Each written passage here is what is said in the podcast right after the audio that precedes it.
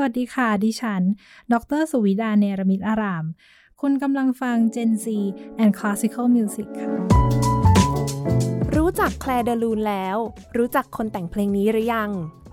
รู้จักกับโคลดเดบูซีได้ใน Gen Z and Classical Music กับมุกนัฐถาควรขจร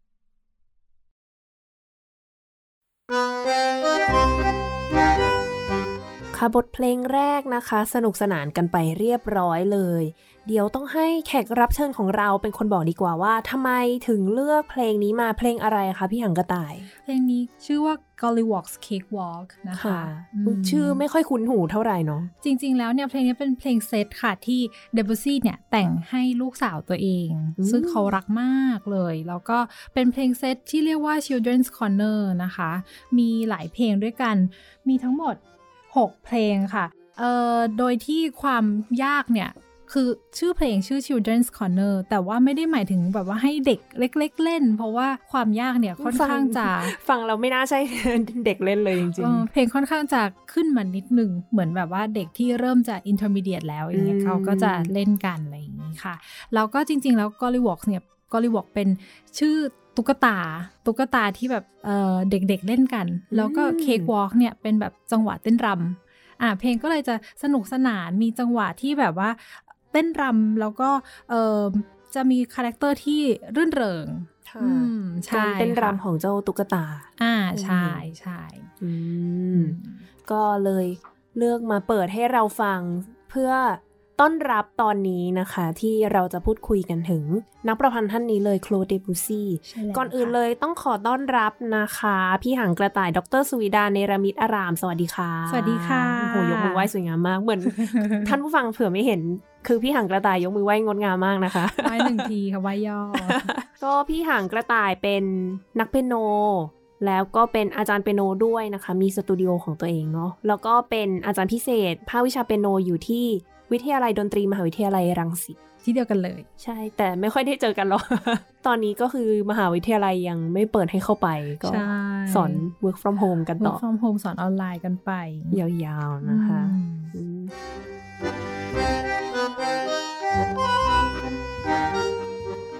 ก่อนที่จะคุยเรื่องของเดบุซี่ก่อนที่เราจะรู้จักเดบุซี่เนี่ย ต้องรู้จักพี่หังกระต่ายก่อน ได้เลยอ่า เริ่มเรียนเปียโนตั้งแต่เด็กเลยไหมคะ เริ่มตั้งแต่เด็กเลยค่ะ ตอนแรกที่เรียนเนี่ยก็ยังไม่ค่อยจริงจังสักเท่าไหร่ ก็เรียนกับอาจารย์ทั่วไป น่าจะเหมือนเด็กหลาย ๆ คนเนอะใช่ใช่ แต่ว่าด้วยความที่เขาเรียกว่าอะไรนะเออคุณแม่เห็นว่าพัฒนาการไม่ไปไหนสักที ทั้งทั้งๆที่ก็เรียนติดต่อมาตั้งหลายปีแล้วอะไรอย่างเงี้ยค่ะ คุณแม่ก็เลยจับเปลี่ยน ให้ไปเรียนที่นัทสตูดิโอเป็นโรงเรียนของคุณนัทไม่ใช่ว่าแบบดูเห็นแล้วมีพัฒนาการที่ดีดูมีแววเลยเปลี่ยนไม่ใช่ไม่ใช่นะไม่ใช่ดูแบบอยู่กับที่ไม่ไปไหนสักทีเปลี่ยนเธอะลูกไม่พัฒนาเลย เลยเปลี่ยนละกันค่ะอืมก็เลยไปเรียนที่นัทสตูดิโออืมของอาจารย์นัทยนตราลักษณ์ใช่ค่ะโดยที่เริ่มเรียนกับครูมดหรืออาจารย์วันชนะก่อนค่ะอืมใช่ใช่แล้วก็ พอสักพักหนึ่งก็ค่อยเรียนกับครูนัทนั่นเองค่ะมอ๋อพี่ใช่หันกระต่ายนี่รุ่นพี่มุกที่เตรียมอุดมด้วย ใช่ใช่อ่าอ่าตอนที่อยู่เตรียมอุดมก็ยังก็ยังเรียนกับคุณนัทอยู่มนี่คือ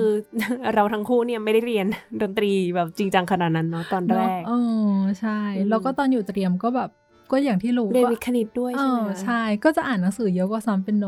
ซึ่งปัจจุบันพวกนั้นที่อ่านก็ไม่ได้ใช้เลย เรียนต่อเอกอะไรคะในมหาวิทยาลัยตอนแรก หรือว่าตนแกฟันไม่ได้ธงคิดดนตเลรียไม่ไม่ได้คิดเลย ไม่ได้อยู่ในหัวเลย ไม่รู้ว่าจะจะเรียนอะไรเออคุณแม่คุณพ่อก็แบบก็ยังงงๆเหมือนกันว่า เอ๊ะลูกจะไปทางไหนดี ด้วยความที่งงๆอะค่ะ ก็เลยอะลูกเข้าวิทย์ไปก่อน ก็ไม่รู้อีกว่าวิทย์ไหนดีเข้าวิทย์คอมเนี่ยเพราะเพื่อนชวนวิทย์คอมนี่เพื่ยากสุดแล้วปะในเตรียมอะยากสุดแล้วก็ มีแต่เพื่อนเก่งๆทั้งนั้นหมันเลย เข้าไปแล้วก็แบบสอบได้ที่โหลของห้อง ซึ่งคำว่าที่โหลของห้องคือแบบ วิทย์คอมของเตรียม มันก็แบบก็มันก็ยากอะ ที่โหลของห้องวิทย์คอมนี่ก็คือน่าจะท็อปในหลาย ๆ ห้องมากมันยากมากอะไรอย่างเงี้ย แต่ว่าแต่ว่าเพื่อนเพื่อนที่ได้จากห้องวิทย์คอมก็คือเพื่อนที่ดีมากทุกคน ทุกวันนี้ก็ยังติดต่อกันอยู่ๆแล้วจุดไหนคะที่ทำให้ตัดสินใจที่จะมาเรียนต่อด้านดนตรี อืมก็ต้องเล่าก่อนว่าตอนตอนที่เอ็นเนี่ย เราก็ไม่รู้ว่าแบบเอะจะอะไรยังไงดีลึกๆ อยากเรียนเปียโนแต่ว่าไม่กล้าบอกที่บ้าน ก็เลย เข้าบัญชีละกัน เออก็ดูแบบอืมมันก็ไม่ได้วิทย์จ๋าเพราะว่าเราไม่ได้ชอบไม่ชอบวิทย์ขนาดนั้น เราเรียนอ่าเราเรียนได้เราทำเกรดได้ แต่ว่าไม่ได้แปลว่าเราชอบขนาดนั้นค่ะอ่าเราก็เรียนทำเกรดไปเราก็เอ็นเข้าบัญชีละกัน เพราะว่าที่บ้านเห็นว่าอืมก็คิดเลขเร็วดิก็โอเคนะคะแนนเลขโอเคมาตลอดคิดเลขเร็วดีอะไรอย่างเงี้ยเข้าบัญชีละกันเข้าไปปุ๊บเรียนเป็นหนึ่งปีอยู่บัญชีจุฬานะคะ คณะสีฟ้า แล้วก็ เออไม่ชอบไม่ชอบจริง ๆ ยังยังไงยังไงก็อยากเรียนดนตรีอยู่ ตอนนั้นก็ยังเรียนเปียโนอยู่ด้วยตลอด ใช่ใช่แต่ว่าตอนตอนที่เข้าบัญชีจุฬาเนี่ย ได้มาเรียนกับอาจารย์นพนันแล้ว อืมอืมใช่อาจารย์นพนันก็ถาม ก็ถ้าอยากเรียนดนตรีทำไมไม่เรียนดนตรีล่ะอะไรอย่างเงี้ยอ๋อ ซึ่งอาจารย์นพนันก็เลยเป็นผู้เปิดประตูค่ะ ว่ามันสมัครที่โน่นที่นี่ได้นะ ลองสมัครดูอาจารย์ก็เออคอยเตรียมเรปทัวร์ให้ คอยดูเรปทัวร์ให้ว่าเป็นยังไงคือแบบเลือกเพลง ใช่เลือกเพลงสอบให้ เพราะว่าเพลงสอบมันก็ต้องมีเพลงยุคบาโรกยุคคลาสสิก ยุคโรแมนติก แล้วก็เพลงสมัยใหม่ ซึ่งตอนนั้นก็เล่นอืมเดบุซี่ด้วย อาจารย์นพนันก็เป็นคนแรกที่เปิดประตูสู่เดบุซี่นั่นเองอ่าให้อืม นั่นแหละต้องขอบคุณอาจารย์นพนันมานะที่นี้มาก ๆ เลยค่ะ เพราะว่าตั้งแต่นั้นมาก็คืออินเลิฟกับเดบุซี่มาตลอดเลย โอ้อืมรักครั้งแรก รักครั้งแรกกับคุณเดบุซี่อ่าแล้วก็เลยได้เรียนต่อเอกเปียโนใช่แต่ไม่ได้เรียนที่ไทยใช่ไหมคะใช่สุดท้ายค่ะแล้วก็คือตอนนั้นร่อนใบสมัครไปร่อนใบสมัครซึ่งตอนนั้นยังแบบยังเป็นยุคส่งดีวดีอยู่เลยออืม โบราณมากก็ต้องแบบไปไปสนีย์ไทยหรือส่งดีวดีไปเมืองนอก โดยทุกวันนี้เยอรมันยังส่งไปรษณีย์อยู่อ๋อเหรอยังเป็นอย่างนั้นอยู่ ใช่เออแล้วก็จำได้อะนั่งนั่งส่งเป็นแพ็กเกจหนาๆแล้วก็ล่อนไปสนีย์ไทยไปอะไรเงี้ยซึ่งค่าส่งก็แพงๆแต่ว่าก็โอเค สุดท้ายก็ได้ทุนแล้วก็ไปเรียนที่อเมริกาก่อนที่อืมที่ไหนคะที่ฟลอริดาค่ะอืมอ่าก็เลยเหมือนแบบปริญญาตรีไปเรียนปริญญาตรีที่ฟลอริดาก่อน ใช่ แล้วหลังจากนั้นนะคะ เห็นว่าแบบทัวร์ในอเมริกามา หลังจากนั้นก็คือจากจบปริญญาตรีที่ฟลอริดาใช่ไหมคะฟลอริดามันจะอยู่ทางด้านขวาหรือทางด้าน East ของของอเมริกาตะวันออกอ่าอืมเราก็รู้สึกว่าแบบเราไม่ค่อย fit in เราอยากไปอยู่ที่มันแบบฝั่งตะวันตกทำไมอะคะฝั่งนั้นมันมันฟลอริดามันจะอยู่ค่อนข้างลงมาข้างล่าง แล้วก็ไปทางอีสต์ไป ตอนออกไปตะวันออกอะค่ะ แต่ว่าแต่ว่าเขาจะเรียกว่าด้าน south มากกว่า หมายถึงว่าลงมาใต้มากกว่า มันก็จะมีความเป็นอืมยังไงดี ความความเป็นอเมริกันอาจจะอาจจะน้อยกว่าที่อื่นอ่าเพราะว่าจะไปใกล้ฝั่งอเมริกาใต้ใช่ใช่ป่ะใช่อเมริกากลางพวกใช่อะไรอะแถวนั้นแบบมีอืมคิวบา มีเม็กซิโกมีอะไรอย่างอ่างี้ใช่ใช่อ่าเราก็ตอนนั้นรู้สึกไม่ฟิตอินจริง ๆ ก็เลยอืมก็เลยย้าย ย้ายไปสายสุดเลย ฝั่งอ้าวฝั่งเวสกระสุดโดดเลยข้ามใช่สุดสุดฝั่งเลย คือถ้านั่งเครื่องบินบินเนี่ย จากเอ่อฟลอริดาไปซานฟรานมันจะประมาณ 6-7 ชั่วโมงคือไกลนะไกลเลยเหมือนใช่โอ้โหกรุงเทพอะไรอะ ญี่ปุ่น ญี่ปุ่นกรุงเทพญี่ปุ่น เออ่าอใช่ไกลนะไกล อืมก็เลยย้ายเลยค่ะ ย้ายย้ายมาซานฟรานซิสโกก็เรียนเข้าเรียนปริญญาโทที่ San Francisco Conservatory of Music ซึ่งเป็นวิทยาลัยที่มีชื่อเสียงของที่อเมริกาอยู่แล้วมอ่าฟ a ซิลิตี้ทุกอย่างดีอาจารย์ดีมากดูเพื่อนน่าดีจะมากสมัยใหม่ สมัยใหม่ใช่อืมแล้วก็ในความสมัยใหม่เขาก็ยังมียังมีความเป็น conservatory อยู่อืมอืมเป็นวิทยาลัยดนตรี ใช่ที่เข้มข้นเข้มข้นมาก ยอมรับเลยว่าทุกคนเข้าไปก็จะมีมีจุดที่เครียดอะอ่าอื มมีจุดที่เครียด อันนี้คือเรียนเอกเปียโนหมดเลยใช่ไหมคะ เอกเออเขาเรียกว่าอะไรเอกการแสดงเมเจอร์ใช่ major์เป็น piano performance ก็คือการแสดงเปียโนคลาสสิกค่ะอืมแล้วหลังจากจบปริญญาโทก็ย้ายที่อีก ย้ายที่อีกเพราะเขาไม่มีโทให้ต่อ เพราะว่าในเอกมหาลัย เออไม่มีเอกให้ต่อค่ะพูดผิดอ่าในมหาลัยไม่มีเอกให้ต่อ คือถ้ามีให้ต่อเนี่ยจะอยู่ซานฟรานต่อเพราะ love มาก fit in มากแล้ว เหมือนโทรมันเร็วไงคะสองปีสองปีครึ่งอย่างเงี้ยค่ะตอนนั้นอยู่ซานฟรานสองปีครึ่ง เราก็เพิ่งเหมือนแบบ พอปีที่สองเราเริ่มแบบมีเพื่อนมากขึ้น กลายเป็นว่าเราต้องย้ายอีกแล้วอ่าเออก็เลยจำใจต้องย้าย อืม เพราะว่าเขาไม่มีปัญญาเอกให้ต่อ ก็เลยย้ายมาที่ตรงกลางประเทศเลยค่ะ University of Texas at กำลัง Austin ดีเลยนะ ซ้ายสุดใช่ขวาสุดใช่แล้วก็ตรงกลาง แต่ว่า ก็ดีค่ะอยู่ที่ออสตินเอ่อทำปริญญาเอกอยู่4ปีอืมอืมโอ้โห รวมๆก็สิบปีสิบปีเลยสิบนะปีในยาวอเมนานริกามากจนตอนนี้คือเป็นด็อกเตอร์หางกระต่ายเรียบร้อย เรียบร้อยค่ะ เป็นเอกการแสดงเปียโนด้วยใช่ไหมคะในใช่ปริญญาเอกค่ะโอ้อืมอืมแล้วก็กลับมาอยู่ที่ไทยได้ใช่กี่ปีแล้วคะกลับมาปี 2018 ตอนนี้ก็เลยกลับมาทำงานสอนอยู่ที่ไทย ใช่ใช่ค่ะ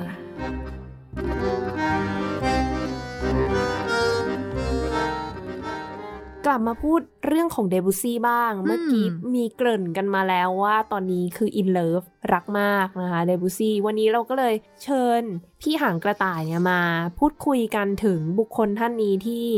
พี่หางกระต่ายชื่นชอบ ก็คือคุณโคลดเดบุซี่นักประพันธ์ชาวฝรั่งเศส เราเริ่มจากตรงไหนกันดี เริ่มจากเอ่อ early life ของเขาละกัน ช่วงเนาะแรกๆเนอะช่วงแรก ๆ เขาเกิดปี 1862 ค่ะ ซึ่ง 1862 ช่วงนั้นในปารีสอะจริง ๆ แล้วมันมี art movement ที่เกิดขึ้นแล้ว art movement ที่เกิดขึ้นก็คือพวกกลุ่มคนเอ่อที่จะพยายามเปลี่ยนแปลงต่อต้านการวาดภาพแบบเดิมๆอืมการวาดภาพแบบเดิมๆ ที่เป็นเส้นสายลายชัด เป็นเรื่องราวเกี่ยวกับ พระคัมภีร์เรื่องราวเกี่ยวกับศาสนาเกี่ยวกับกรีกปกรณำทั้งหลายแหล่กลุ่มคนพวกเนี้ยเนี่ย ซึ่งต่อมาโดนเรียกว่ากลุ่มคนที่เป็น impressionist painters มอ่า impressionist painters เนี่ย กลุ่มเนี้ยค่ะ เขาได้เริ่มมี art movement เกิดขึ้นแล้ว ในประมาณ 186 กว่ากว่า 186 263 แถวเนี้ยอืมซึ่งเดบูซี่ก็เพิ่งเกิดมาอ่า เกิดมาในยุคที่กำลังเกิดการเปลี่ยนแปลงทางศิลปะพอดีเลยใช่ นั่นหมายถึงว่าแปลว่าพอเดบูซี่เขาโตขึ้นมาสักสิบขวบเนี่ย ก็คือการเปลี่ยนแปลงทางภาพวาดเนี่ย มันได้ไปแบบพัฒนาไปแล้วอืมภาพวาด impressionist เนี่ยมันไปแล้ว มันไปนะล้ำหน้าไปแล้ว แล้วเดบุซี่ก็เกิดมาตอนนั้นพอดีทำให้เพลงของเขาเนี่ยได้อิทธิพลจาก ภาพวาดที่เป็นภาพวาด impressionism เนี่ยเยอะมากอืมอืมซึ่งเดี๋ยวเดี๋ยวเราจะพูดกันนะคะ เกี่ยวกับเอ่อภาพวาด impressionist พวกนี้ อ่า ทีเนี้ยตอนที่เขาเกิดมาเนี่ยค่ะ ก็ไม่ได้เกิดในครอบครัวที่มีอันจะกินสักเท่าไหร่ ครอบครัวเขาก็ค่อนข้างยากจน แล้วก็เขามีกันห้าพี่น้อง เขาเป็นคนโตสุดเลย โอ้งานหนัก งานหนัก เข้าใจเลยงานหนันี่คนโตงานหนักสุดเหมือนกันแต่ anyway ก็คือเขาได้ไปอยู่กับ คุณป้าของเขาอ่าแล้วทีเนี้ยคุณป้าเขาก็เลยส่งเสียให้เรียนเปียโนกับคนรู้จักค่ะอ่าพอเรียนเปียโนไปสักพักหนึ่ง เพียงแค่สิบขวบเท่านั้น audition เข้า Paris Conservatoire ได้ เดี๋ยวนะ แค่สิบขวบเรา Paris Conservatoire เนี่ย วิทยาลัยดนตรีของปารีสนี่มันต้องอืมแบบเลเวลอภิมหาอัจฉริยะเออก็สิบขวบก็คงอัจฉริยะแหละใช่ ก็คงเหมือนแบบเข้าไปในโปรแกรมแบบเด็กพิเศษอืมอ่า เด็กที่มีความสามารถพิเศษอะไรอย่างเงี้ยค่ะ ก็เข้าไปในกลุ่มนั้น แล้วตั้งแต่ 10 ขวบยันโตเลยนะ จนอยู่จนถึง 22 ขวบ 22 ปี 22 ปีอ่าอ่า22 ปี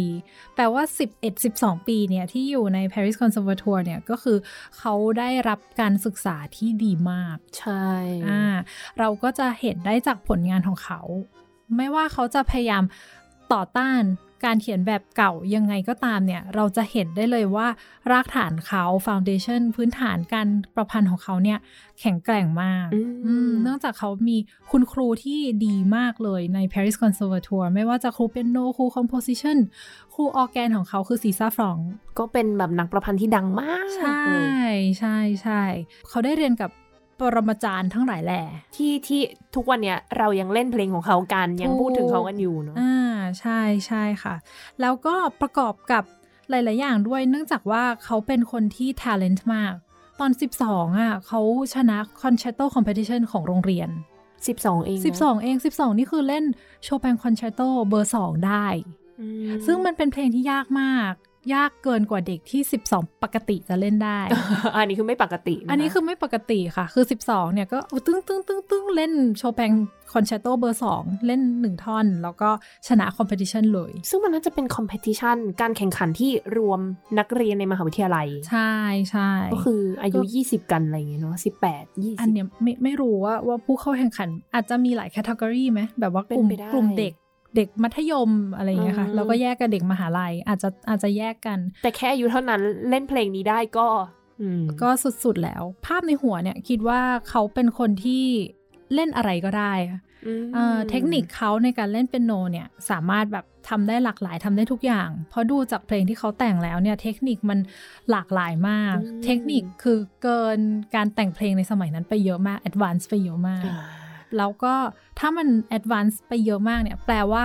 เขาก็สามารถ achieve เทคนิคได้หลากหลาย คือตัวเขาเองต้องทำได้ก่อนด้วย ใช่ ตัวเขาเองต้องทำได้เยอะมากแน่นอนค่ะอืมก็เลยไม่แปลกใจ อ๋อ12ขวบอะเล่นเพลงยากขนาดนี้ได้แล้ว ชนะแล้วเรียบร้อยอืมแต่ว่า anyway ก็ด้วยความที่เขาก็เป็นดาวเด่น เป็นนักเปียโนดาวเด่นในมหาลัย เขาก็เลยตอนเนี้ยตอนอายุ 17 เขาก็เลยได้ summer job ด้วยนะ ไปแบบ ไปเป็นนักเปียโนที่ château แห่งหนึ่งของในฝรั่งเศสทำให้เขารู้สึกแบบได้ซึมซับการใช้ไลฟ์สไตล์ที่หรูหราอ่า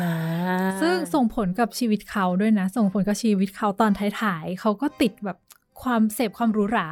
อ่าจนเขาเป็นหนี้เพราะว่า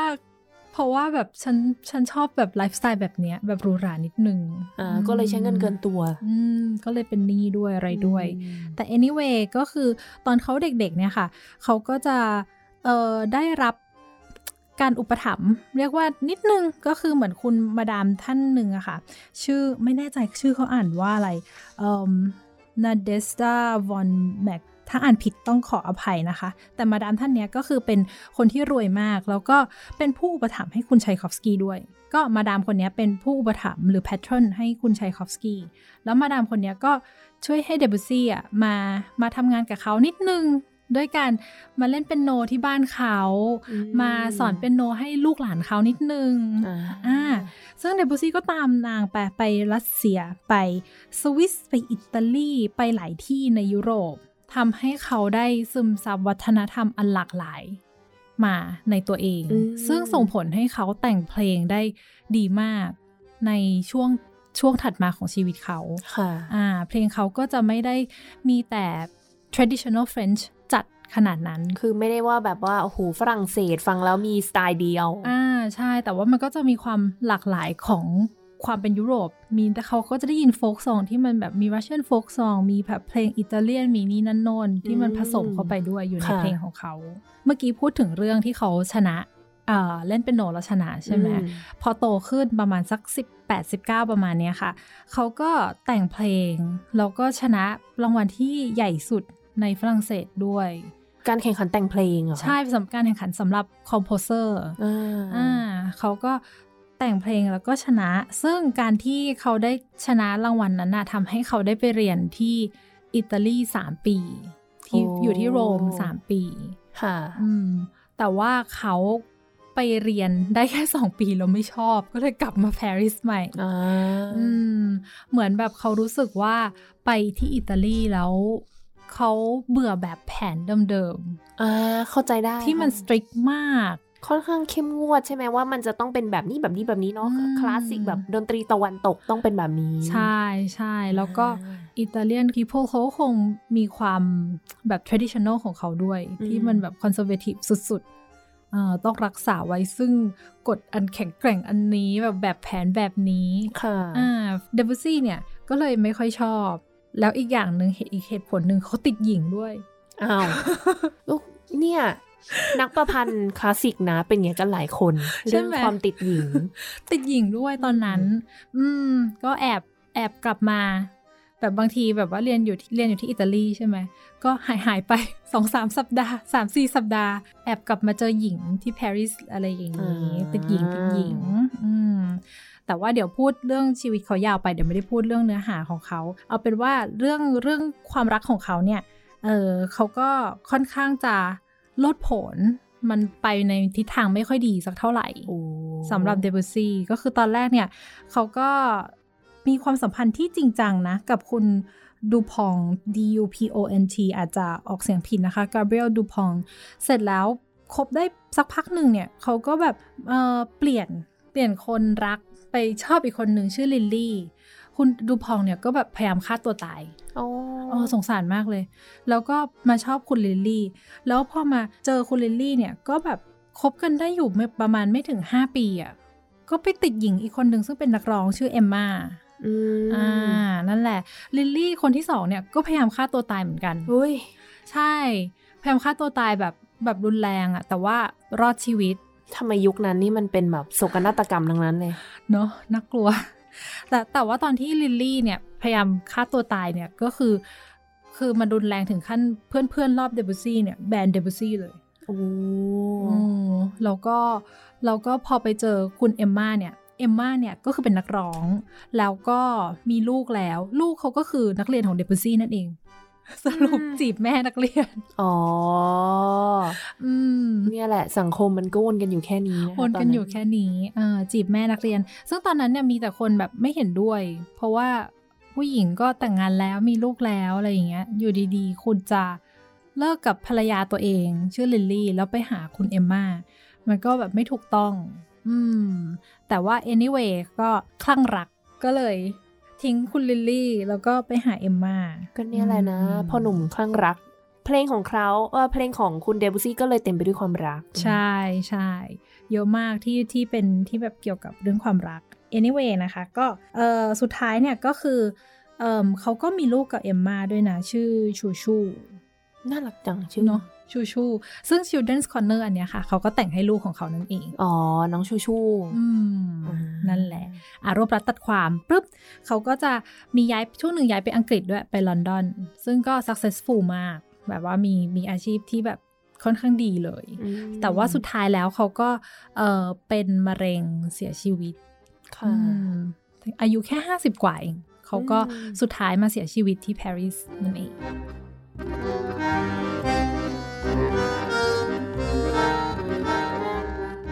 ก่อนหน้านี้ก็มีพูดถึงในเรื่องของ impressionism ใช่ภาพวาดใช่ในยุคนั้นใช่ใช่ภาพวาด เราคุยเรื่องนี้กันดีไหมอะมาเรื่อง impressionism หาข้อมูลมา ดีมาเรียกบร้อย perfect ช่วงแต่ก่อนนะคะ สมัยก่อนเนี่ยเอิ่มถ้าใครเคยเคยมุกเคยเดิน art museum ไหม เคยดูแบบว่าภาพของอย่างโมเน่อย่างงี้ป่ะคะ ใช่หรือว่าอืมในใน art museum ทั้งหลายแหละอ่าคือคยเขาก็จะไปจัดโซนไว้ใช่ไหมเดินใช่เดินเดินมาเรื่อยๆ จัดโซนเดินมาตั้งแต่แบบ middle age เดินมาเคยไปลูฟที่ปารีสอืมเราก็จะมีอันเนี้ยอันนั้นมีทุกอย่างจริงอืมอืมอืมๆแบบว่างงไปหมดเลย ทุกอย่างจากทั่วโลก ใช่ อันนั้นยิ่งงงเลยมีทั้งอียิปต์มีอิตาเลียน มีโรมัน จีน ทุกอย่างมาหมดโอ้ เอาง่ายๆแล้วกันเหมือนแบบเวลาเราไปอาร์ตมิวเซียมทั้งหลายแหละใช่ไหมเวลาเดินเจอภาพเอาตอนนี้คือพูดถึงภาพผลงานศิลปะทางด้านตะวันตกอย่างเดียวก่อน เราจะไม่พูดถึงพวกตะวันออกนะ พูดถึงแค่ตะวันตก เวลาเราเดินดูภาพมา มันจะคล้ายๆเหมือนกันไปหมด เราจะเห็นรูปภาพวาดทางศาสนา โดยเฉพาะยุคกลางใช่ไหมก็จะเป็นภาพโบสถ์ภาพนักบุญ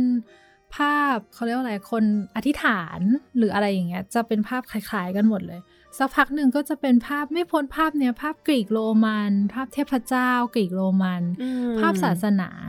แล้วก็จะมีภาพรูปคน รูปขุนนาง เป็น portrait สมัยก่อนไม่มีไม่มีกล้องใช่ไหมก็เป็นรูป portrait คน อ่าชัดเจน แล้วอยู่ดีๆเดินมาอีกห้องหนึ่งก็แบบปุ๊บเปลี่ยนเลย เปลี่ยนเป็นรูปธรรมชาติทะเล ภูเขาท้องฟ้า แล้วก็เป็นภาพเบลอๆซึ่งก็คือ impressionism นั่นเอง อืมอ่าซึ่งแต่ก่อนนะคะ ภาพมันจะชัดเจน ภาพเป็นคนก็เป็นคน รูปชัดเจน ดูน่นอนแล้วรู้ทันทีว่าคืออมสื่อถึงอะไร ใช่ แต่ทีเนี้ยค่ะ UDD เนี่ย เอ่อประมาณ 16 กว่ากว่าๆเอ่อพูดผิดค่ะ 1860 กว่ากว่าๆอ่า1860 กว่ากว่าๆเนี่ย จะมีกลุ่มคนกลุ่มหนึ่งนำโดยคุณมีโมเน่ มีเรอนัวร์มีเอ่อซิสเลแล้วก็บาซิล กลุ่มเนี้ยค่ะ ซึ่งเป็น 4 คนที่สำคัญมากเป็นแกนหลักสำคัญที่จะพยายามเปลี่ยน art movement ในสมัยนั้น ในสมัยฝรั่งเศส แบบว่าไม่เอาแล้วไม่ไม่อยากได้เส้นสายลายชัดที่ชัดเจนขนาดนั้น อยากได้ภาพที่มันเบลอๆแล้วบรรยายถึง landscape ธรรมชาติอืมอ่าเพราะว่าสมัยนั้นเนี่ยจะแบบอะไรก็ศาสนาศาสนา ถ้าไม่ศาสนาก็ต้องเป็นเรื่องในวัง เป็นรูปภาพขุนนาง แบบอาจจะขุนนางเดิน ชมนกชมไม้กินเอ่อ afternoon tea อะไรอย่างเงี้ยมอ่าเขาก็เปลี่ยนเลย เขาอยากได้รูปที่มันรูปที่มันเป็นเออเขาเรียกว่าเป็นรูปภาพที่จับแสงและโมเมนต์ณตอนนั้นอืมโอ้นึกออกไหมอาจจะเคยเห็นรูปภาพที่เป็นรูปรูปที่ดังมากเลยอะค่ะ ก็คือรูป cathedral แล้วเขาวาดไว้20 รูป รูปโบสถ์รูปโบสถ์ใช่วาดประตูโบสถ์เนี่ยแหละวาดไป20รูปในเวลาที่ต่างกัน มันก็จะได้แสงสีที่ต่างกันอืมอันนี้เผื่อใครสนใจลองไป search ดูได้ ใช่เซิร์ชดูได้เซิร์ชว่าเอ่อโมเน่นะคะแล้วก็เอ่อพิมพ์ว่าภาพวาดของโบสถ์อืมมันก็จะขึ้นมาเลยนะคะ แล้วก็จะมีภาพวาดของรูปฟางอืม เออเขาก็วาดไว้เยอะเหมือนกัน หรือรูปภาพวาดของนี่ชอบพวกรูปเซตแบบว่าเกี่ยวกับน้ำของเขาบ่อน้ใช่ำทะเลสาบอันนี้เคยเห็นของจริง อันนี้เป็นเป็นรูปที่เขาวาดเป็น reflection of water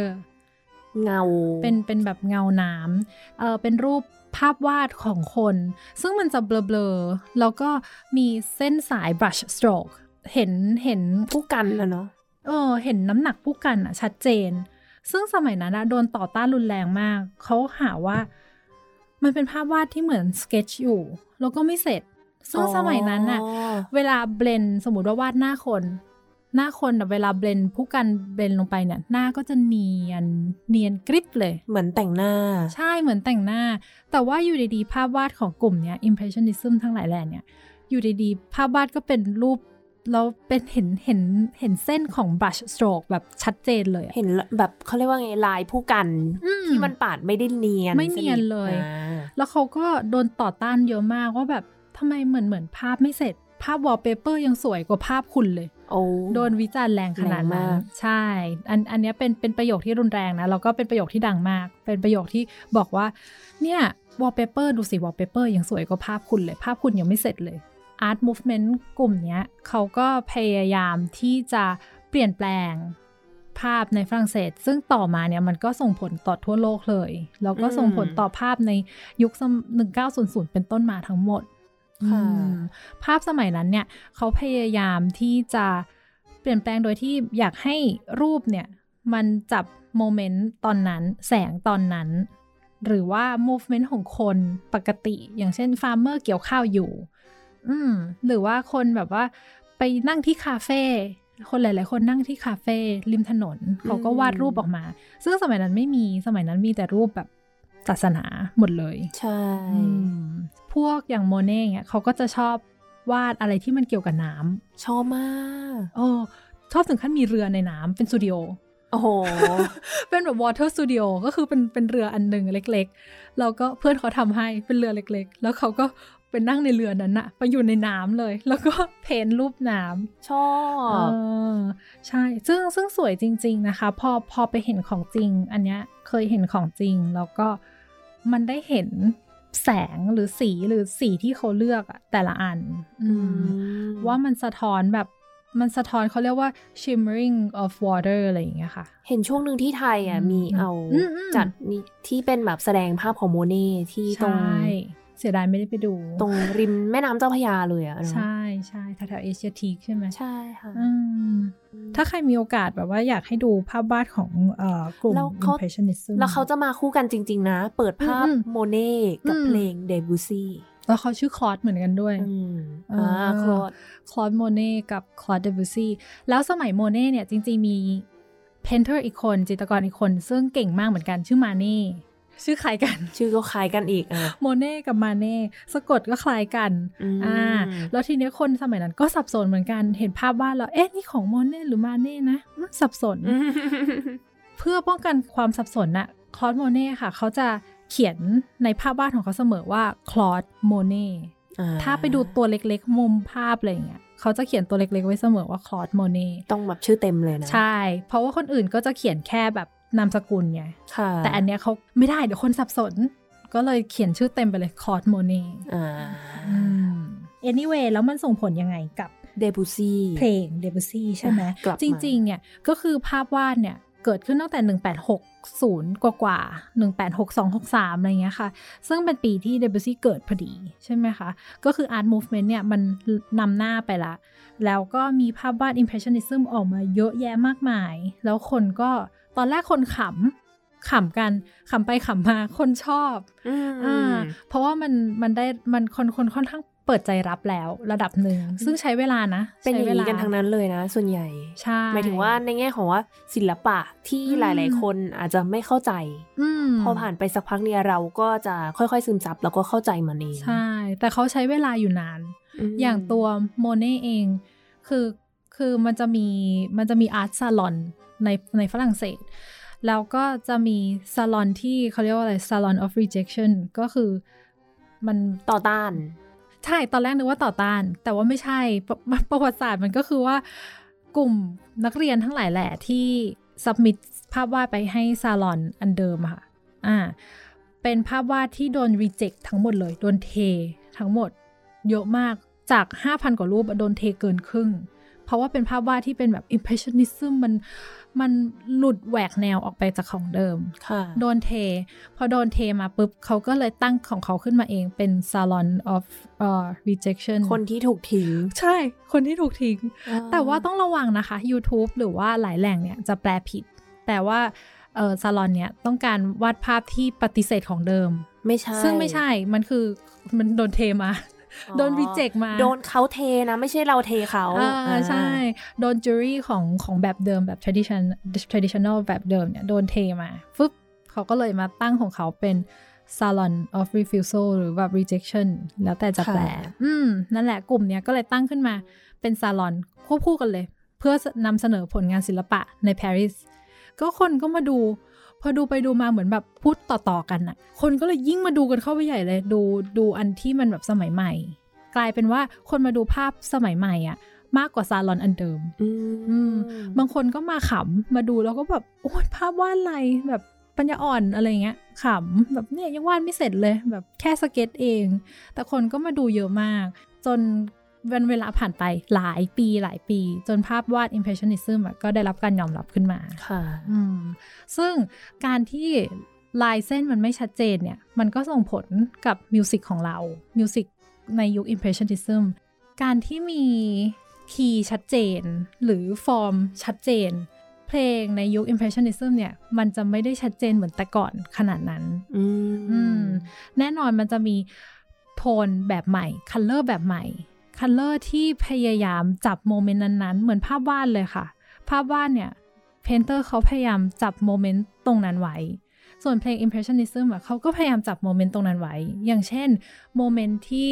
เอ่อเป็น moment Clair de lune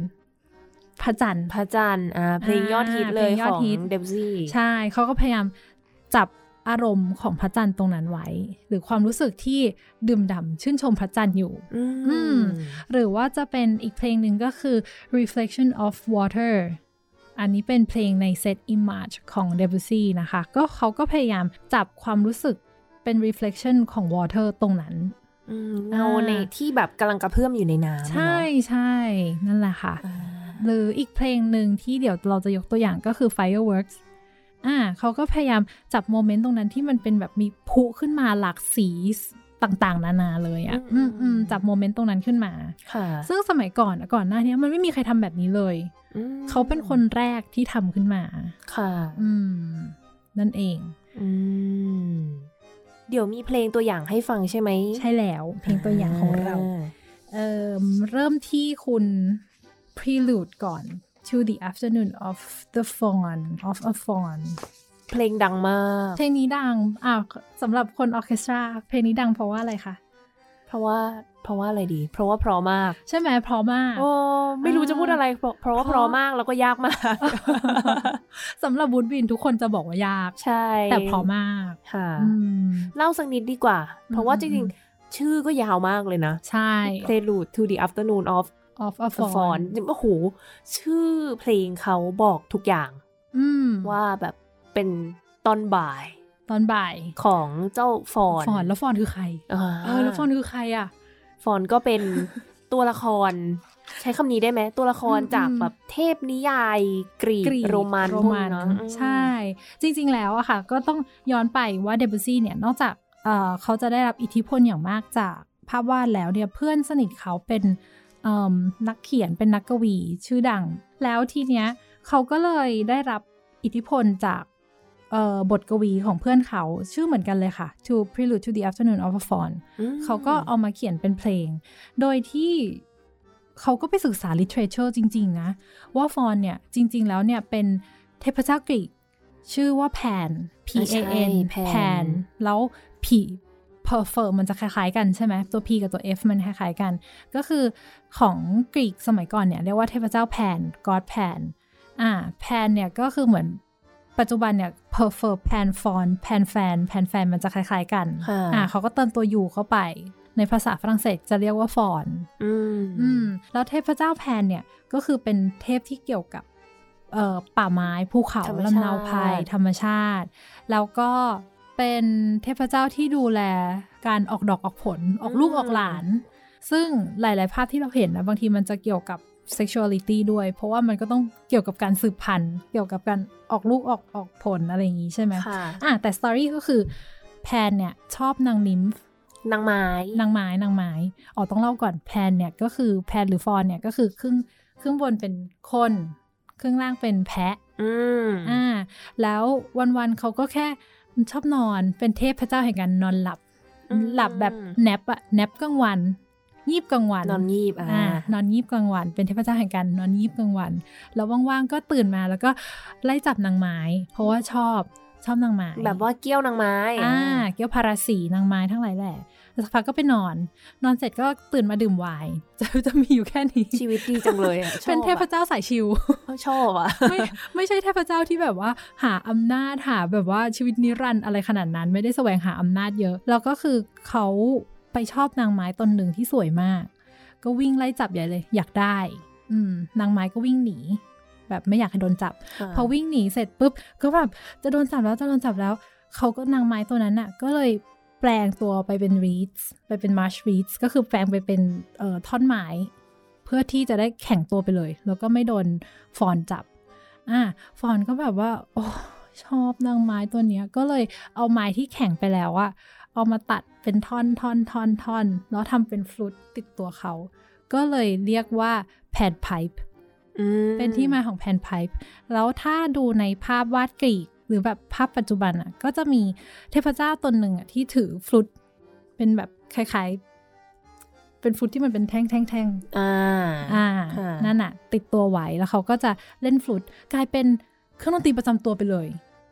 ของของเจ้าแผนแผนค่ะเหมือนปีเตอร์แพนปีเตอร์แพนในดิสนีย์อะก็มีฟลุตอันเล็ก ๆ อันหนึ่งอะอ๋อติดตัวเขาเหมือนกันเขาได้มาจากเทพเจ้าแพนใช่โอ้ยนี่เพิ่งรู้อันนี้ผมรู้จใหริม่งจริอ่าเออเขาลิงก์กันอย่างนี้ ก็เลยแพนหรือ Faun เนี่ยก็เลยมีเขาเรียกว่าอะไรนะ pan flute ด้วยมั้งอืมใช่ ติดตัวเสมอ แล้วก็เป็นไม่ว่าจะเป็นภาพวาดยังไงที่ไหนก็ตามเนี่ย อาจจะเราอาจจะเห็นรูปเทพเจ้ากรีกตนเนี้ยแพนเนี่ยเขาก็จะมีฟลุตอยู่ติดตัวค่ะอืมก็เลยในบทเพลงเนี้ย Faun ก็เลยเล่นฟลุตด้วยใช่ขึ้นมาเพลงขึ้นมาฟลุตนี่คือแบบ เพราะมากโซโล่คนเล่นฟลุตเป็นเทพเจ้าแพนนั่นเออืมใช่ นอกจากนอกจากฟลุตแล้วก็จะมี woodwind ทั้ง section เลยใช่ไหมที่ทำงานหนักมากใช่ในเพลงนี้เครื่องเป่าลมไม้งานหนักยากใช่มากเพราะว่าที่เป็นเครื่องเป่าลมไม้ด้วยก็เพราะว่าเทพเจ้าแพนอะ ชอบนางไม้ชอบนาง nymphอืมแล้วก็ดูมันมีความเป็นธรรมชาติดีเนาะเป็นใบไม้อืมใช่ แล้วก็เป็นเพลงที่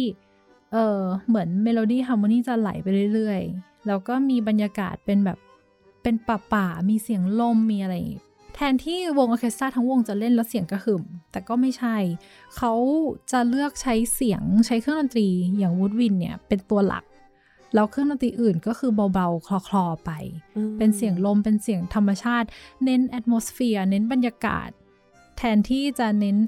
เสียงเพลงสีของเพลงที่ชัดเจนเหมือนเพลงก่อนหน้านี้ ยุคค่ะคลาสสิกยุคโรแมนติก เขาก็ไม่ทำเขาเน้นเป็นแบบบรรยากาศรวมอืมๆอืม นั่นแหละค่ะ ก็งั้นเดี๋ยวเราลองฟังกันเลยแล้วกัน ลองฟังเลยละกันค่ะ ได้ค่ะ「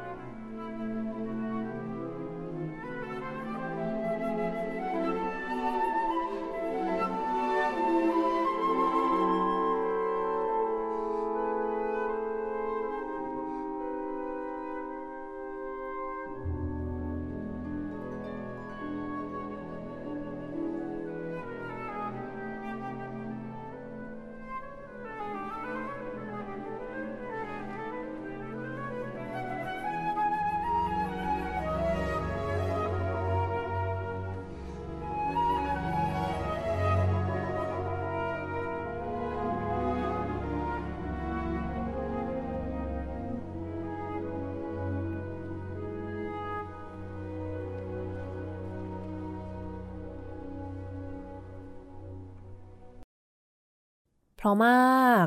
ชอบมาก จริง ๆ เหมือน RBSO ต้องเล่นเมื่อปีก่อนอืมแต่ว่าแบบด้วยโควิดด้วยอะไรก็เลยทำให้ไม่ได้เล่น แล้วก็น่าจะถูกเลื่อนไปเป็นปีหน้าแทน Prelude to the Afternoon of Fawn เหมือนแบบมันทำให้เราเห็นภาพเลยเนาะภาพเทพเจ้าแบบว่าเล่นฟลูตอืม ในในตอนกบรลางรยาวันกาศธรรมชาติบรรยากาศธรรมชาติ แล้วก็เพลงมันก็จะเอื่อยๆ เพราะว่าเขาต้องการสื่อด้วยว่าเทพเจ้าตัวเนี้ยแนบอยู่งีบอยู่ตอนกลางวัน เป็นเทพเจ้าแห่งการงีบนอนกลางวันอืใสๆ chill มาก เพลง chill ๆที่ไพเราะใช่เมื่อกี้จะเสริมนิดนึงก็คือเพลงเนี้ยค่ะ Debussy ตั้งใจตัดทรอมโบนทรัมเป็ตทิมพานีออกไปโอ้ทรอมโบนที่ไม่มีเพราะว่าทรอมโบนอะเป็นเป็นเสียงเป็นเครื่องดนตรีที่สื่อถึงความตาย อย่างเพลงแต่ก่อนนะคะจำได้คือแบบโมซาร์ท Re quiem อะไรเงี้ยอ่าก็จะใช้ทรอมโบนใช่ มันสื่อถึงความตายแล้วก็อย่างพวกเพลงเอ่อโอเปร่าแบบ Orpheusตอน Orpheus ที่ต้องลงไปเอ่อโลกด้านด้านล่างอ่าไปที่นรกใช่ แล้วแบบไปหา Hades ไปอะไรอย่างเงี้ยค่ะค่ะทรอมโบนจะขึ้นมาก่อนเลย เพราะว่าเป็นเสียงแห่งความตาย โอ้สมัยก่อนเขาคิดแบบนั้นกัน ใช่ใชใช่ Debussy ก็ตัดทรอมโบนออกไป ไม่ได้อยู่ในธีมนี้อืมตัดทรัมเป็ตออกไปเพราะเสียงมันสดใสเหมือนแบบว่า สื่อถึงการมีความชัยชนะอะไรอย่างงี้อาจจะะกระฉับกระเฉงไปหน่อยหรือเปล่า ใช่ ตัดออกไป ทีมพานีตัดออกไป เพราะว่าทีมพานีใช้แบบฝนฟ้าคำรามอะไรอย่างนี้ พายุมาอ่าอ่าเพลงนี้จะเป็นแบบโอ้เพลงแนบงีบกลางวันเผื่อใครอยากจะนอนกลางวันเนี่ยพอดีเลยค่ะบ่ายวันเสาร์ใช่ นั่นแหละ anyway อะ เราก็มาเพลงถัดไปเลยละกันเนอะได้ค่ะอ่าเพลงถัดไปนะคะ เป็น Pagoda นั่นเอง Pagoda ก็คือเป็นพาโกด้าหมายถึงว่า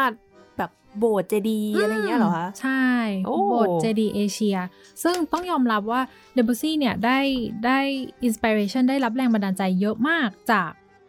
เพลงของเอเชีย เพราะว่าสมัยก่อนเนี่ย ตอนที่เขายังอยู่ปารีสมันมี World Expo ที่สำคัญมาก อยู่ในปารีสนั่นเองอืมอืมซึ่งสัญลักษณ์ที่สำคัญของ World Expo ก็คือหอไอเฟลที่เราเห็นปัจจุบัน หอไอเฟลเนี่ย เป็น centerpiece ของ World Expo ตอนนั้นเลย ซึ่งแน่นอนก็ยังเป็นผลงานที่สำคัญของโลกอยู่ในปัจจุบันนี้เองอ่าใน World Expo เนี่ยก็จะมีการแลกเปลี่ยนวัฒนธรรมหลายแบบใช่ไหมคะทำให้ Debussy เนี่ยได้เห็นได้ฟัง เพลงของอินโด ได้ฟังเพลงกาเมลันทั้งหลายแหล่หรือได้ฟังเพลงแบบของจีนของญี่ปุ่นทำให้เขาได้แต่งเพลงออกมาโดยใช้ harmony ใช้เมโลดี้อีกแบบหนึ่งคล้ายๆของเอเชียก็คือใส่ pentatonic scale เข้าไปในเพลงของเขาอ่า pentatonic scale ก็คือสเกลที่มี 5 ตัวโน้ตถูกต้องแบบค่ะที่ ถ้าเห็นชัดๆเลยก็คือเอเชียตะวันออกเฉียงใต้อย่างประเทศไทยเนาะใช่ใช่อย่างเพลง Pagoda เนี่ยเขาก็ใส่ไปชัดเจน บรรทัดแรกเมโลดี้แรกตีมแรกขึ้นมาปุ๊บ pentatonic scale เลยอืมมีโน้ต5ตัว T โดชาร์ปเบชาร์ปฟาชาร์ปซันชาร์ปซึ่งเดี๋ยวฟังได้นะคะ ก็ชัดเจนมากค่ะ แล้วก็เขาก็จะใช้เอ่อ chordal passage หลาย ๆ ที่ อย่างตรงที่เป็น climax ของเพลงที่ขึ้นมาดัง ๆ เนี่ยเขาก็จะใช้คอร์ด parallel chord ไปเรื่อยๆโอ้ซึ่งสมัยนั้นไม่มีใครทำ ใครเขียน parallel chord คือผิด ผิดเลย โอ้ ใช่ ผิด เวลาเราเรียนทฤษฎีดนตรีเนี่ย กากบาทเลยนะ ไม่ได้ จริง เขาเขียนเต็มเลยค่ะ parallel fourth parallel parallel fifth เต็มเลยทั้งทั้งโน้ต เรียกว่าเป็นอะไรก็ตามที่ เอ่อ ถ้าเราเรียนในโรงเรียนเนี่ย ห้ามทำห้ามทแต่ฉันจะทำเขาจะทำเขาจะเขียนไงเขาเขาเขียนในไดอารี่เขาว่า ก็ฉันจะเขียนแบบนี้ ฉันอยากแต่งแบบนี้ำอืมฉันอยากได้เสียงแบบนี้ค่ะฉะนั้นฉันจะเขียนแบบนี้ ซึ่งแน่นอนภายหลังถัดๆมาแล้วอะมันค่อยๆเป็นที่ยอมรับมากขึ้นอืมแล้วก็ต้องยอมรับเลยว่าการที่เขาแต่งออกมาแบบเนี้ยค่ะเป็น innovation แบบใหม่มากสำหรับเปียโน ซึ่งส่งผลให้กับราเวลและพูลองและหลาย ๆ คนที่เป็นคอมโพเซอร์ชื่อดังของคนฝรั่งเศสนั่นเอง อืมนั่นแหละค่ะ ก็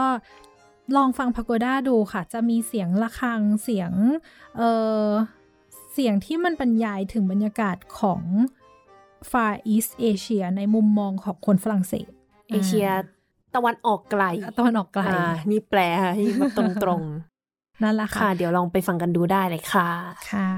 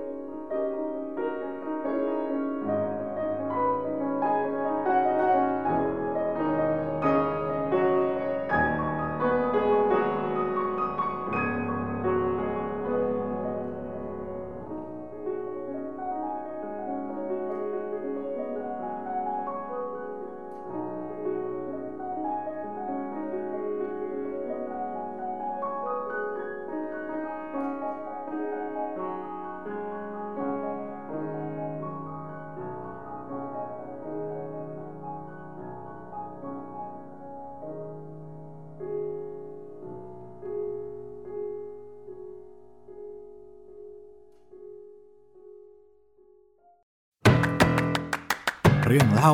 นักดนตรี อันเนี้ยเล่นเล่นเป็นโนที่ไทย แล้วก็ใส่รองเท้าส้นสูงปกติไม่ได้ส้นเข็มนะ ไม่ไม่ได้แบบเฟี้ยวฟ้าวอะไรขนาดนั้นไม่ได้สูงเวอร์ด้วย สูงปกตินิดเดียว แล้วมีส้นนิดหนึ่งเราก็ขึ้นบนเวที แล้วพอเหยียบเพนดลไปสักพักหนึ่งอะมันดังเอียดเอียดเอียดเอียดอะ เอียดเอียดเลยอะเอียดที่รองเท้าหรเอียดที่รองเท้าตอนเหยียบเพนดลตอนที่แบบอ่าเหยียบที่เหยียบข้างล่างอะค่ะ มันดังแบบดังมากอะ่ะ คนดูได้ยินแน่นอนดังสุดๆ แล้วมันก็กวนเราด้วยตอนเราเล่น เราก็กลัวสมาธิจะหลุดใช่ไหมพอจบเพลงแรกเพลงแรกมันไม่ได้ยาวมาก จบเพลงแรกปุ๊บก็ถอดรองเท้า แล้วก็วางไว้ตรงนั้นเลย โอ้วางไว้ข้างๆข้างๆเพดโดอะถอดตรงนั้นอะแล้วก็บนเวทีบนเวทีอ๋อคือไม่ได้อะลงจากเวที โน ไม่ได้ลงจากเวที ก็วางไว้ข้างๆตรงนั้นอะวางไว้ด้านซ้ายค่ะของตัวเองแล้วก็เล่นต่อเท้าเปล่า เล่นต่อไปสองข้างเลยหรือสองข้างเดียวคะสองข้าง โอ้สรุปมันเป็นอะไรอะคะก็คือเป็นที่ส้นส้นของรองเท้าอะกับพื้นเวทีอะมันไม่รู้ทำไมอะ แล้วแบบมันมันดังเอียดเอียดเอียดตลอด ตอนที่เราเหยียบเพด a ลพื้นมันอาจจะแบบมันๆเหนียวเหนียวๆอะไรอย่างงี้ป่ะคะไม่รู้เหมือนกัน มันไม่ค่อยถูกกับรองเท้าเราอ้าวแล้วอย่างนี้เวลาเล่นโดยไม่ใส่รองเท้ายากไหมคะ ก็ปกติเพราะปกติเราซ้อมแบบไม่ใส่รองเท้าอยู่แล้วไงอยู่บ้านอยู่บ้านอ่าอ่านั่นแหละ แต่ว่าความพีคก็คือลงมาจากเวที เพื่อนก็ทักเธอเธอเธอถอดรองเท้าบนเวทีใช่ไหมเราก็เขาก็เห็นไงว่าเราถอดรองเท้าแล้วก็เล่นเท้าเปล่าไปบนเวที สรุปวันนั้นก็คือเอ่อทั้งโปรแกรมที่เหลือทั้งหมดอะเราก็เท้าเปล่าขึ้นเวทีไปเลย โอ้อืมกับชุดเดรสจากชุดเดรสสวยๆนะซึ่งเดรสมันก็คุมเท้าอยู่แล้วไงอ๋อไม่เป็นไรโชคดีเออเดรสมันก็คุมแต่เท้าก็ยังแอบมีคนเห็นได้เราตั้งแต่นั้นมาก็คือใส่แฟลตเลย ใส่แบบรองแฟลตเท้าพื้นเรียบพื้นเรียบไปเลยอืม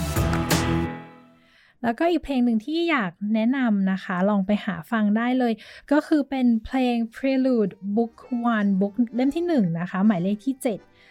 ชื่อภาษาอังกฤษเนี่ยก็คือ What the West Wind Saw เพลงเนี้ยค่ะเป็นเพลงที่โชว์ศักยภาพการแต่งเพลงของ Debussy ที่เลิศมากเลิศเลย พอเวลาผ่านมาถึงปัจจุบันเนี้ยก็ยังเลิศอยู่อืมเนื่องจากว่าเขาใช้เปียโนใช้เสียงแบบใหม่ในในเปียโนทำให้มันเป็นลมเกิดขึ้น ตอนแรกโอ้ใช่มีลมแบบลมเบาๆก่อน แล้วค่อยลมแบบรุนแรงมากขึ้น แล้วก็แบบมีมีแบบเสียงลมที่มันแบบ ปะทะรุนแรงอืมแล้วเขาใช้คีย์บอร์ดกว้างมาก 6 ออกเทฟ7ออกเทฟแล้วคือก็แทบจะทั้งเปียโนเลย ทั้งเป็นโนพร้อมกันโอ้แล้วก็ใช้เสียงดิสโซแนนซ์กัดกันตลอดเวลาอ่าซึ่งแน่นอนผิดค่ะ สมัยนั้นใช้ dissonance ผิด ใช้ dissonance แล้วไม่ resolve ด้วย ไม่ resolve ไปหา consonance อ๋อก็คือเหมือนกับว่ามัน โอ้โหจะอธิบายยังไงให้ท่านผู้ฟังเข้าใจดี คือมันจะเป็นเสียงที่กัดกันใช่ไหมใช่พอเราเจอเสียงกัดเสร็จเราจะต้องอืมไปเจอเสียงที่มันแบบฮู้สบายใจเนาะใช่แต่นี่คือไม่ ไม่รัวๆ dissonance รัวๆรัวๆรัวๆรัวๆรัวๆโอ้น่าจะอึดอัดใช้ได้ แต่ว่าเขาสามารถเปลี่ยนเปียโน เปลี่ยนเครื่องดนตรีเปียโนเนี่ย ให้มันแบบเรียนแบบเสียงลมได้อืมดีมากเลย แน่นอนมันเหมือนกับภาพวาดค่ะ ภาพวาดหลาย ๆ ภาพวาดสมัย Impressionism เนี่ยเขาก็จะวาดรูปลม รูปฝน รูปพายุแล้วเป็นฟุงฟุงฟุงฟุงฟุงเหมือนเพลงเดบุซี่เป๊ะเลย เพลงเขาก็จะฟุงฟุงฟุงฟุงแล้วเป็นลมลองไปฟังดูนะคะ เพลงนี้เป็นเพลงที่โชว์ศักยภาพเดบุซี่เนี่ย สุดๆเลย แล้วก็อินสปายให้คนหลายคนในรุ่นถัดๆมาอืมอืมจริงๆมันมีอีกเพลงหนึ่งที่เกี่ยวกับฝนด้วยป่ะคะจำชื่อไม่ได้แล้ว แต่ตอนนั้นเดี๋ยวนะมุกเคยเปิดในรายการอยู่อ่าเป็น episode ที่เกี่ยวกับดนตรีคลาสสิกกับฤดูฝนเผื่อใครสนใจย้อนกลับไปฟังได้ก็เป็นเพลงของ Debussy เหมือนกัน เพลงเปียโน แล้วเขาก็ทำเป็นเสียงฝนแบบอืมเออชอบมากเลยฝนตกโปรยเขาเก่งๆเก่งเออจริงเขาเก่งเขา ถือว่าเป็นคนแรกเลยที่ที่ทำแบบนี้อืมอืมวันนี้แล้วก็คือพี่หังกระต่ายอวยไปเต็มที่มาก ในความเก่งเนอะเพราะว่าเขาเขาแหวกแนวการใช้เทคนิคสำหรับเปียโนด้วยอ่าการการใช้เทคนิคสำหรับเปียโนเนี่ยสมัยก่อนก็มีเล่นคอร์ด เล่นโน้ตวิ่งวิ่งเล่นอะไรอย่างงี้ใช่ไหมคะ ของเขาก็คือใช้ octave วิ่งวิ่งตุ้งตุ้งตุ้งตุ้งตุ้งตุ้ง octave วิ่งวิ่งอืมซึ่งมันแหวกแนว หรือการใช้ dissonance chord สองมือสลับกัน อย่างเงี้ย อ่า ก็แหวกแนวเข้าไปอีกอืมอืม หลายอย่างมากค่ะ หรือการใช้ pedal blur ไปเลย ก็คือไอตัวที่เหยียบข้างล่างที่ให้เสียงค้างใช่แล้วเสียงมันก็จะ blur ไปเลย เขาต้องการอย่างนั้นอืมเขาต้องการให้มันเบลอค่ะให้มันฟุ้งฟุงอ๋อๆอืมโอ้นั่นเอง ก็เป็นอ่านันักประพันธ์คนโปรดของหลายคนแน่นอนเลย เพราะว่ามุกเชื่อว่าคนน่าจะชอบแคลเดรูนกันมาก วันนี้เราไม่ได้พูดถึง เยอะเนาะมีโผล่มานิดนึง ยังไงมันก็ต้องเอ่ยถึง ใช่ เพราะเป็น well known piece เป็นแบบเพลงฮิตตลอดกาลทุกคนรู้จักแล้วแหละอืมอะ มาอีกเพลงหนึ่งที่เออพยเขาพยายามจับโมเมนต์ณตอนนั้นเออก็คือเพลงที่ชื่อว่า Fireworks เพลงนี้ก็เป็นเพลงดังสำหรับนักเป็นโนเหมือนกันอ่านนะคะ เพลงนี้เนี่ยเออเป็น prelude อยู่ใน books book 2 นะคะ เป็นเพลงสุดท้ายเลยที่อยู่ใน book 2 เพลงนี้เนี่ยมันจะใช้เทคนิคที่ยอมรับเลยว่ายาก ยากมาก ต้องเป็นอืม advanced pianist แล้วก็ถือว่าเป็นเพลงแข่งได้เลยนะ เพลงนี้โอ้อืมแบบเป็นขึ้นเวทีแข่งได้เลย ตอนที่เห็นเพลงนี้รอบแรกก็คือมันมี glissando รูด รูด รูดคีย์รูดคีย์ลงมาเลย ซึ่งต้องย้อนไปสมัยนั้น มันไม่มีใครทำยังไม่มี ยังไม่มี เขาเป็นคนแรกๆ เป็นคนแบบกลุ่มแรก ๆ ที่แบบทำ glissandoอ่าอ่าส่วนพี่เนี่ยเห็นนักเปียโนคนอื่นเล่นแล้วมี glissando บนคีย์ดำเราไม่เคย glissando บนคีย์ดำเรา gliss แต่คีย์ขาวหมายถึงว่ารูดคีย์เนี่ย ใช่รูดคีย์ดำ แล้วรูดคีย์ดำอะต้องใช้ต้องใช้สันนิ้วตรงนี้ ไม่งั้นจะเจ็บสันนิ้วชี้สันนิ้วชี้ของมือขวา แล้วรูดคีย์ดำตั้งแต่บนลงลงมาล่าง โอ้ใช่เพราะว่าคีย์ดำมันห่างกัน ใช่คีย์ดำมันห่างกัน เราก็งงมันก็จะกึกกึกกึกกึกกึกถูก มันจะเจ็บนะ ถ้าทำไม่เป็นมันจะเจ็บ ถ้าทำเป็นมันไม่เจ็บแล้วเห็นรุ่นพี่เล่นเราก็งงรูดคีย์ดำได้ด้วยเหรอ อยากทำมั่งเลยอยากเล่นเพลงนี้ อ๋อ ก็เลยก็เลยไปศึกษาเพลงนี้แล้วก็ เออเขาแต่งไว้ดีมาก คือใน color ที่เขาใช้อะค่ะ เขาจะมีโน้ตที่มันมีวิ่งขึ้น มีวิ่งลง มี octave ที่มันทำแล้วเหมือนพลุกำลัง ขึ้นมา จุดเริ่มปั้งจุดดังปั้งขึ้นมา แบบเราจะเห็นแสงของพลุที่แบบแสงตรงนี้สีเขียวมั่งสีเหลืองมั่งสีโน้นสีนี้แบบว่าเป็นเป็นจุดประกายพลุขึ้นมาอืมแล้วตอนที่แบบพลุมันแบบล่วงล่วงล่วงลงมา เขาก็ทำเป็นโน้ตวิ่งวิ่งวิ่งลงมาไล่โอ้ลงมาอ่าคือเจ๋งมาก ใช้เสียงบรรยายภาพอย่างแท้จริงใช่แล้วเขาสามารถทำได้ดีมาก แล้วเพลงทั้งเพลงเนี่ยมันก็จะเป็นพลุนี่นั่นโน้นขึ้นมาใช่ไหมคะ มีโน้ตวิ่งวิ่งเหมือนแบบ เหมือนแบบพลุที่มันแบบร่วงหล่นลงมา อืม แล้วไม่มีทำนองที่จับได้เลย จนกระทั่งไปท้ายเพลง ไปแบบ section สุดท้ายของตอนจบเลย เขาแอบใส่เพลงชาติฝรั่งเศสไว้นิดนึง โอ้ ความชาตินิเดียวมความชาตินิยม แต่ว่าเป็นทำนองแรกที่โผล่มาแบบไม่กี่ห้องตอนจบ เป็นทำนองแรกที่โผล่มา นอกนั้นจะเป็น dissonance chord จะเป็น harmony จะเป็นอะไรที่มันเบลอๆฟุ้งๆแล้วก็ จับต้องไม่ได้ขนาดนั้น จับต้องไม่ได้ไม่สามารถร้องเป็นเพลงได้ ไปจนหน้าสุดท้ายเลยอะค่ะ เขาใส่เพลงชาติไว้นิดนึงอืมถ้าคนฝรั่งเศสฟังรู้แน่นอนว่าตรงเนี้ยมันดึงมาจากเพลงชาติของเขาลามาเซียสใช่อืมอืมนั่นก็เดี๋ยวองจะเป็นเพลง ปิดท้ายของรายการในวันนี้เลยก็คือจุดพลุฉลองให้รายการใช่ค่ะจุดพลุฉลองให้พี่หังกระต่ายนะคะ รายการจะได้ปังขอบคุณค่ะค่ะ วันนี้ขอบคุณพี่หังกระต่ายมากมาเล่าสนุกมากเลยนะคะ เรื่องของเดบุซี่ที่เป็นนักประพันธ์คนโปรดของคนมากมายเต็มไปหมดเลย วันนี้เราก็ได้รู้จักเขามากขึ้นแล้วๆใช่ค่ะขอบคุณมากค่ะ ขอบคุณมากเลยค่ะ ค่ะท่านผู้ฟังคะสำหรับวันนี้เวลาก็หมดลงแล้ว ดิฉันมุกนัฐถาควรขจรและ สุวิดาเนรมิตอารามค่ะ ค่ะ เราสองคนขอลาไปก่อน สวัสดีค่ะ สวัสดีค่ะ「